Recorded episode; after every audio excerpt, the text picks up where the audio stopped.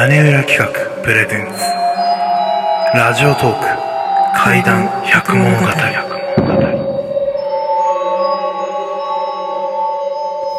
第30夜。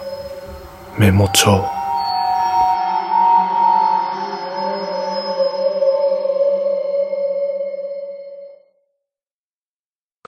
ある女子大生が大学の先輩のアパートで行われた飲み会に参加しました。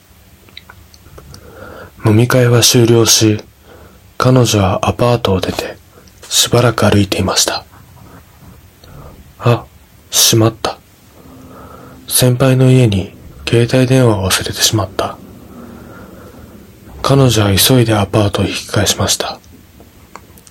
先輩のアパートの部屋のインターホンを鳴らします。反応がない。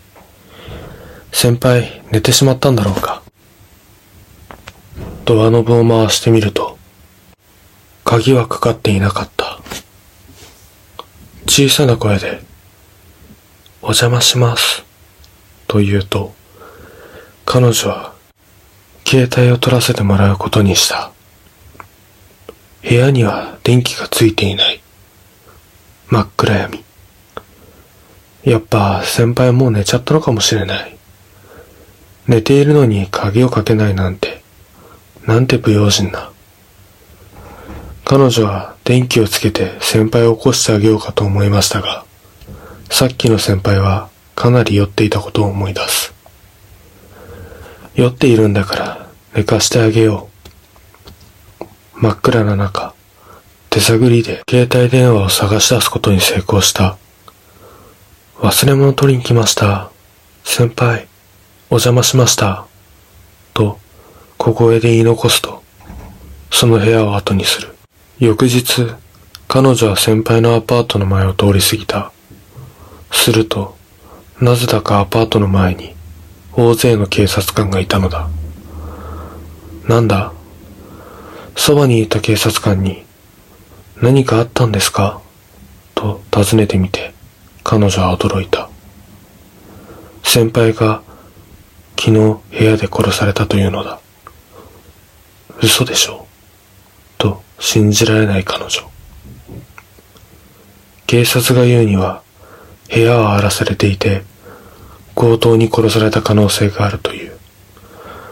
ああ、やっぱりあの時電気をつけて先輩を起こしてあげた方が良かったかも。そしたら先輩はこんな悲劇に巻き込まれなかったのに、と彼女はひどく自分を責めた。